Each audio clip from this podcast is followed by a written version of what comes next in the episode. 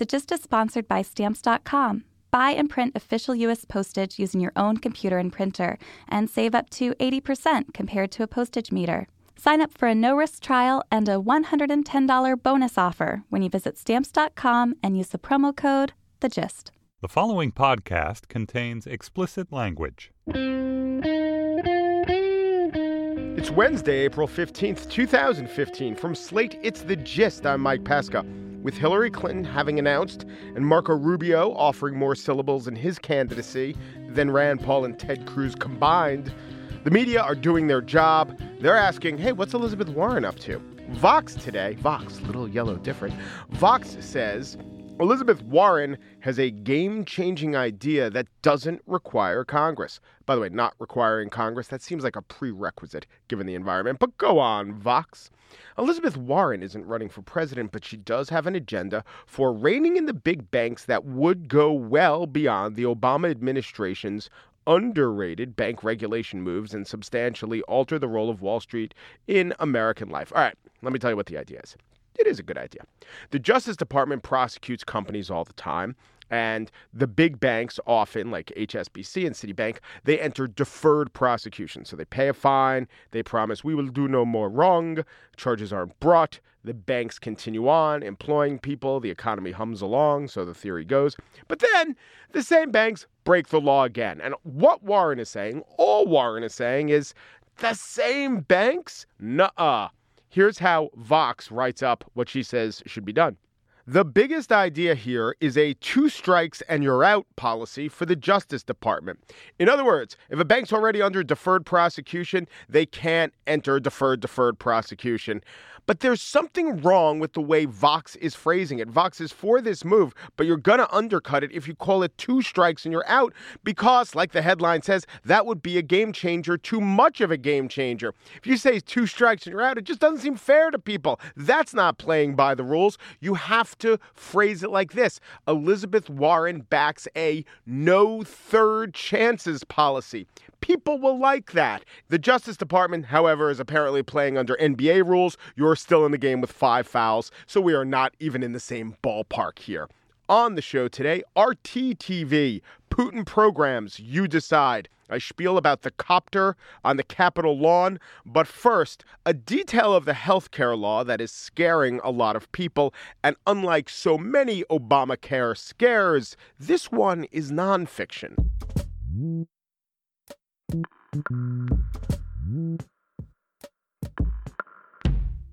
Here's a pretty cheery video from the Robert Wood Johnson Foundation about expanding Medicaid.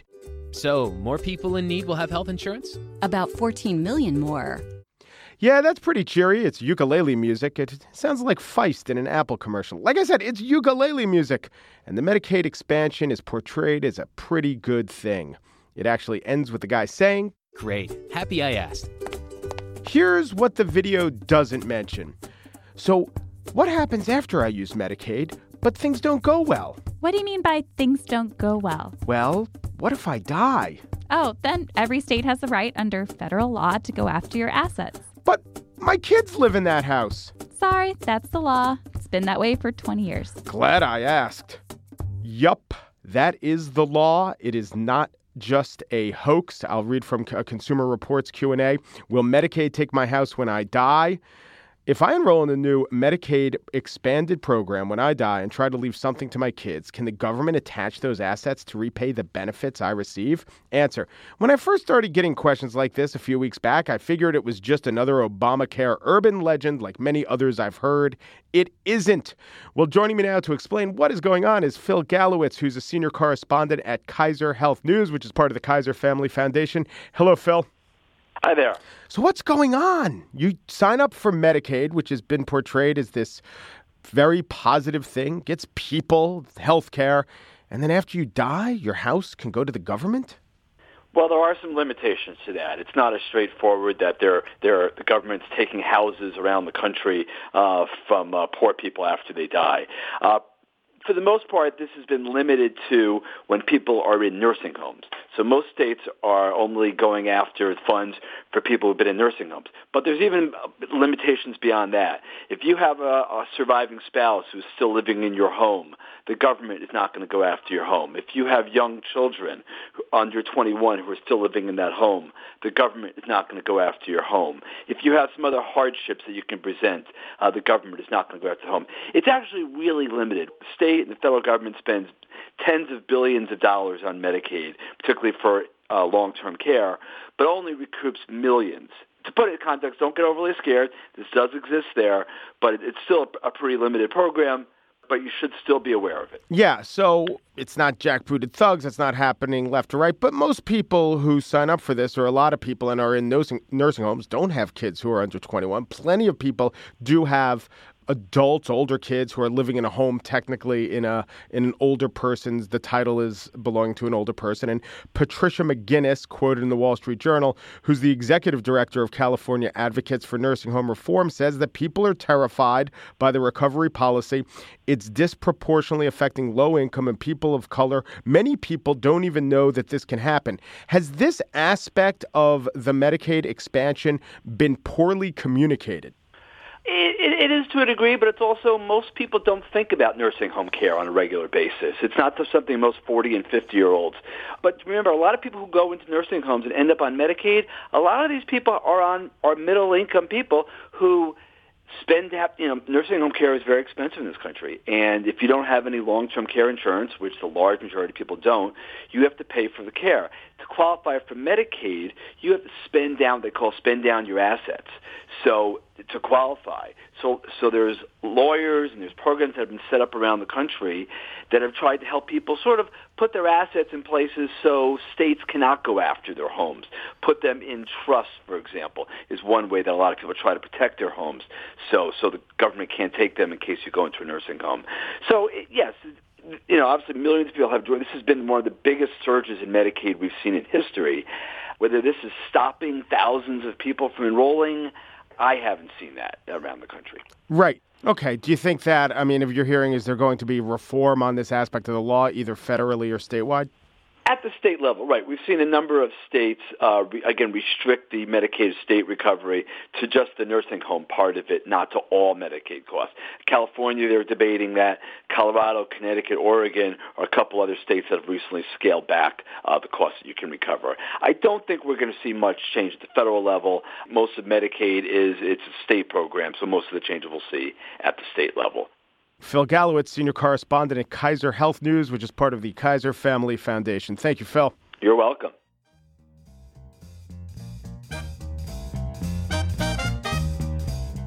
I've been telling you how stamps.com is great for business. I mean, it depends on your business, right? Sword Swallower, maybe not. Sword Swallower, who also does a hefty mail order business, yeah, you know, shipping some swords, absolutely. Well, here's validation from a listener, non Sword Swallower division, who signed up for stamps.com after hearing about it on Slate Podcasts. Mark Allender, a graphic designer, we say he heard about it on Slate Podcasts, but he's on the Gists page a lot. I'm going to say maybe Mark Allender is a Gist listener. I don't know, maybe a little mom and dad are fighting, right? But th- this is what Mark says. He's self employed, and when his small business began to have the need for regular mailing and shipping, he signed up for stamps.com. Maybe he heard a few Panoply podcasts, and he uses stamps.com. He uses it right from his computer. Mark says that it's made a huge difference in his business shipping operations. When asked how Stamps.com changed his business, Mark was heard to claim Stamps.com, quote, made it possible, end quote. That says it all. It changed his business. Right now, use my promo code The Gist for this special offer a no risk trial, a $110 bonus offer that includes a digital scale and up to $55 in free postage. Don't wait, go to stamps.com, click on the microphone at the top of the homepage, and type in The Gist. That's stamps.com, enter The Gist.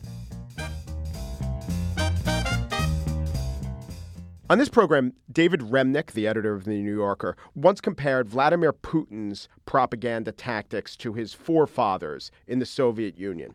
And he noted that, for instance, Stalin would have to maintain a large series of gulags to suppress the population. If anything, Putin is more efficient through a couple of high profile prosecutions and also steadily keeping a finger on the balance of media, he's able to achieve extremely high popularity scores within his home country. Is he able to convince the world? I don't even know if that's that important to him. In fact, Putin is such a good propagandist. The more he gets criticized internationally, the more he seems to make it work for himself. Well, joining me now is Lukas I. Alpert, who covers media for the Wall Street Journal and was a Moscow correspondent for many years. He's come out with a new Kindle single called Kremlin Speak Inside Putin's Propaganda Factory. Hey, Lukas. Hi, how are you? I'm well. And this is really about Putin is involved in many forms of propaganda, but you focus on a big one, which is uh, uh, a network and a newspaper and a couple other things that can be seen here in America, RT. Right, yeah. So th- this focuses specifically on international outreach, if you will. Uh, so, yeah, uh, uh exactly. RT, which was previously known as Russia Today, Kremlin financed English language, uh, primarily uh, uh, television station. If you look at it on the surface, it looks a lot like the BBC um, or, you know, Deutsche Welle or France 24. You know, quite a, a sleek production.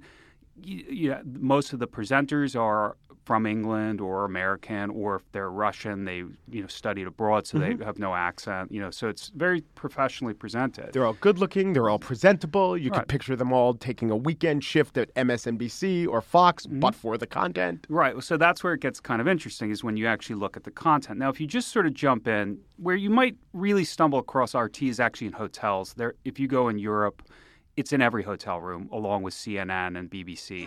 Our reporters risk their safety and sometimes their lives all over the world to bring people stories non propaganda channels don't want you to see. And we cover both sides. And I would say the majority of their stories have nothing to do with Russia. It's like covering the world like an international. They actually really would. almost don't cover Russia at all. The only time you would ever see anything on Russia is if they would maybe live telecast uh, a speech by Putin, which would be you know simultaneously translated into English. But what they do do, particularly in the United States, is that they, they have a, a variant of it called RT America, and they have a big headquarters in Washington. They've got reporters in New York and around the country, and they do documentaries reporting about America. But quite negative in tone. Uh, it always seems to gravitate about things where if, if Russia's being accused of something, let's say human rights violations, they would counter by doing a report about Guantanamo Bay. You know, right. hey, you do it too, kind of thing. This is a very common thing. Right now on RT, one of the United Nations top investigators turned away from visiting conditions at U.S. federal prisons and Guantanamo Bay. We discuss what the government may be hiding it goes back to Soviet era propaganda. It was something called whataboutism. Right. Uh, this is a, a, phrase that you hear a lot in Russia. You know, that's how they respond. And a classic example is during uh, the Reagan administration, a very popular documentary that aired on Russian TV was about the problem of American homelessness. Mm-hmm, exactly. Not that, and people were shocked, and America was supposed to be this land of riches, and you know it was a legitimate enough documentary, but the impetus behind it was to make America look bad. What about America? Right. Yeah. Exactly. And so uh, having spent several years in Russia, and you know, I was very plugged into you know the the domestic media there. We had well, we had RT on one channel. We had you know uh, Rossiya 24, which is their CNN internal Russian channel uh, on all day, and we were monitoring Russian wires, and we saw the press releases coming from the different ministries, and that when you're sort of in that position, you actually get to see the messaging being put together quite clearly. Mm-hmm. So what would happen, for example, you know, the foreign ministry would make a statement, you know, say it was about Ukraine, criticizing some procedural thing, and almost immediately after, uh, oftentimes you would see a very well put together package on RT, sort of parroting these points. So obviously it was done, you know, in coordination. Or sometimes the report would come out first, you know, about some event that occurred, and the statement would come from the foreign ministry so soon afterwards in response that it all seemed like this was being put together. Um, in talking to people who've worked for the station, um, it, was indeed there were handlers at the foreign ministry. They said that you know if they were dealing with anything that was deemed even remotely politically sensitive, they had to run it by them uh, before they did anything. So, what happens when the international story is clearly about Russia and you can't look away, like the downing of Malaysian Airlines Flight 17 in Ukraine? Uh, well, that is a, a, great case study, which is actually the kind of core case study I use for this book about how they sort of try and subvert the general consensus about what has happened by sowing seeds of doubt. So, what would happen is if you watched pretty much every news channel or read most international news accounts on what happened with the Malaysian air flight over Ukraine, while it was a circumstantial case, most arrows pointed to the fact that you know the Russian-backed rebels in eastern Ukraine had been for days prior, weeks prior, shooting down Ukrainian military planes with increasingly sophisticated weapons. So it stands to bear that you know they they were probably responsible for this. But if you watched RT, you actually would never have seen that explanation, or if you did, it would have just been sort of said other media is reporting this. But what they would offer is every other plausible and implausible scenario under the sun, and they did. Russia's Interfax news agency is quoting a source in the Russian aviation industry claiming President Putin's plane may have actually been the target of the attack. It is claimed that the president's jet crossed paths over Warsaw at the exact same height as the doomed Boeing, now just 40 minutes later. Even more preposterous scenario was uh, offered that, and this goes into uh, a general sort of problem that you encounter in Russia is that people tend to really believe in conspiracy theories. Yep.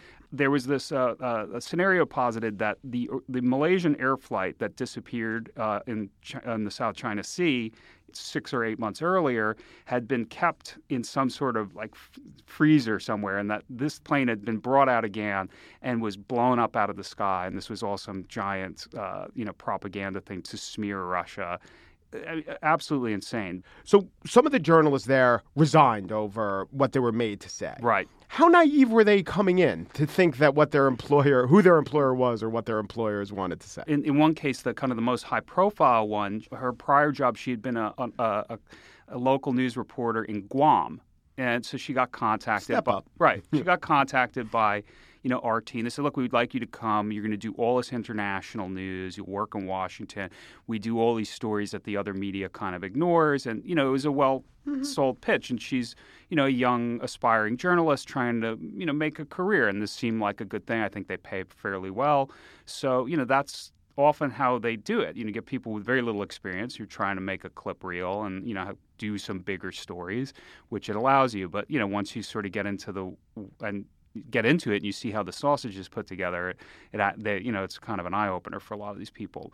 They also hire a lot of people though who are kind of be- true believers, mm-hmm. if you mm-hmm. will, not necessarily like you know oh, we love Russia, but you know that there may be you know there's a, a, strain in, in American politics now where you know both on the far left and kind of in the libertarian world where there's this deep mistrust of the American government, and it, this is really their audience actually. Um, it, you know, RT as a broadcast channel is not maybe so widely watched, but it's on YouTube where they really kind of reach their audience, which is people who believe that 9/11 was an inside job, people who believe, you know, that you know who are maybe uh, deep supporters of you know WikiLeaks and this kind of you know anti sort of American government positioning.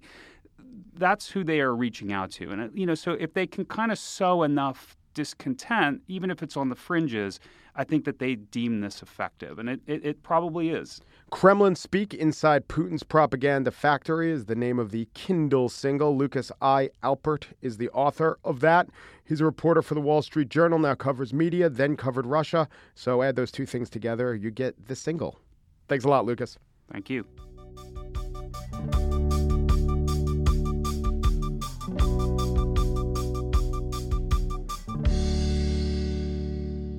And now the spiel. Airmail. It led the news today. Crash landing on the Capitol lawn. A gyrocopter. You got to say it that way. You got to say a, a gyrocopter. Like that. Here we go. That device you saw right there, which is referred to as a gyrocopter, landed on the west front of the Capitol. That's Luke Russert on MSNBC. So, regardless of purpose, whether this was for a protest, whether this was somebody who was just having a joyride or whatnot, we can say that the secure air airspace around the Capitol was breached by a device that was large enough to carry a human being. So who was this guy? So one thing I want to pass along, this has not been confirmed uh, independently by NBC, but the Tampa Bay Times is running with this story that a local man from their area of Ruskin, Florida, a former mailman, lands a gyrocopter to uh, on the Capitol to deliver yeah. a campaign message about uh, reform. All right, MSNBC has the timeline a little backwards. The Tampa Times did not just report that this was a guy they found out was Doug Hughes. Tampa Times put up a video that they shot five days ago that they lovingly edited. And here's Doug Hughes. It's a five minute video telling you why he's doing this, shown riding in a ride along, like they strapped a camera to his helmet, a ride along in this exact gyrocopter, unless there are like six out there with post office logos on the tail. So, yeah, it was definitely Doug Hughes. In fact, this morning, I read the article in Tampa Bay Times about a guy who was going to land a gyrocopter at the Capitol. They said his name was Doug Hughes. They showed the gyrocopter. I guess MSNBC couldn't confirm that independently. I guess they didn't watch this video that I watched hours before the guy landed. I have carefully planned it so that nobody will get hurt, including me, especially me. Talking is Doug Hughes, post office employee, I'm going to say soon to be former post office employee. Here, again, this was online on the website of a newspaper with a circulation of 300,000. Maybe this will help the newsmen crack the almost impenetrable motivations behind this plan. I have got a plane, a gyroplane, and I'm going to fly it. I'm going to violate the no fly zone non-violently. I intend for nobody to get hurt and I'm going to land on the Capitol Mall in front of the Capitol building. I'm going to have 535 letters strapped to the landing gear in, in boxes, and those letters are going to be addressed to every member of Congress. So, it is a crazy plan, crazy enough to work. Well, it worked enough to the point where Luke Russert is essentially begging someone, anyway, to just shoot the mailman out of the sky. The last time I can tell you something like this happened to me personally is when there was a shooting in front of the Capitol in uh, 2013. One person died in that encounter, and it was the, the facility was on lockdown. People were told to shelter in place. Okay, that's not that's not actually something that happened to you personally, Luke. If you look up, you know, the definitions of those words, and this was a foolish man with a foolish plan, and well, it's not just me saying that. Air Commander Hughes says it too. I don't believe that the authorities are going to shoot down a 60 year old mailman in a flying bicycle. And I know you can say, what if his intent were nefarious? What if, what if? Well, take it, Luke. I mean, what if there were explosives attached to that device and it flew into the Capitol? It could cause a substantial amount of damage and, and threaten human life. Yeah, well, the immediate reaction of a reporter not asking why this happened, not asking what was going on here, but just being very fearful, I think it does say a lot. But nevertheless, uh, this one got through and it is, is certainly terrifying for a bunch of people. All right, let's step back from the feat and consider the quixotic quest that is detailed here. Doug Hughes wanted to spread a message of campaign finance reform, and his means of doing this was 535 written letters hand delivered to all 535 members of Congress who would apparently come out on the lawn and meet with the guy who just crash landed a gyrocopter there. And I guess he is a mailman. He actually put a stamp on the letters, even though the whole point was to hand deliver them. I can't figure out the stamp on the letters part. It did cost him $250. On the video on the Tampa Tribune site, they had other details that further call into question the sophistication of the plan. A screenshot of one of the letters that Hughes had written begins Dear President of the Joseph Biden. And then, right up top in this letter to be delivered to both the House and the Senate, both controlled by Republicans, he begins Consider the following statement by John Kerry in his farewell speech to the Senate. The unending chase for money, I believe, threatens to steal our democracy itself. They know it, they know we know it, and yet nothing happens. John Kerry 213. Letter goes on from there at length. Also, undercutting the message, the fact that he flew a gyrocopter and landed on the Capitol lawn on the other hand, he did fly a gyrocopter and landed on the Capitol lawn. I mean, here's a guy who could get things done. He can trend on Twitter. He can frighten Luke Russert. He can become an internet sensation. He can avoid jail time. Yeah, it's less clear. He could foment a movement for campaign finance reform. No, absolutely not. So, in the end, Doug Hughes made a lot of miscalculations, but got a few of the big details exactly right. No sane person would do what I'm doing.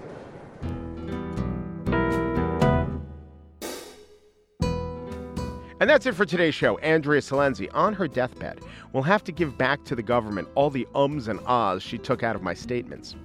Joel Meyer, managing producer of The Gist, will have to, at the age of 55, give back to all his loved ones the time he took up arguing that the Colonel Mustard ending of Clue was better than the Mrs. Peacock ending. Andy Bowers, executive producer, once pedaled a recumbent bicycle to Ed Begley's house to protest Transylvania 6500. Guests of the Gist stay at the San Luis Obispo Quality Inn, featuring HBO, HBO Go, but with an ironclad no spoiler alert policy. The Gist, full disclosure, The Gist is not funded by Putin, but during NHL playoffs, we are fueled by poutine. Thanks for listening. Hey, this is Brian Koppelman, host of the Slate Panoply podcast, The Moment. This week's guest is best-selling author Jon Acuff. Jon might be in the self-help category, but when you picture him, don't picture a, a huckster trying to tell you what to do. He is a bracingly honest and hilarious person, and before he tells you what to do, he always looks deep inside himself, like he did on this week's episode of the show. I knew I wanted to be an artist and an author, and I was telling people to do brave things, and I wasn't doing brave things. But that's what I want to know. What did that feel like? So what did that, that felt horrible? Feel like? Yeah, that felt horrible. You can find the moment at itunes.com/slash the moment or slate.com/slash the moment.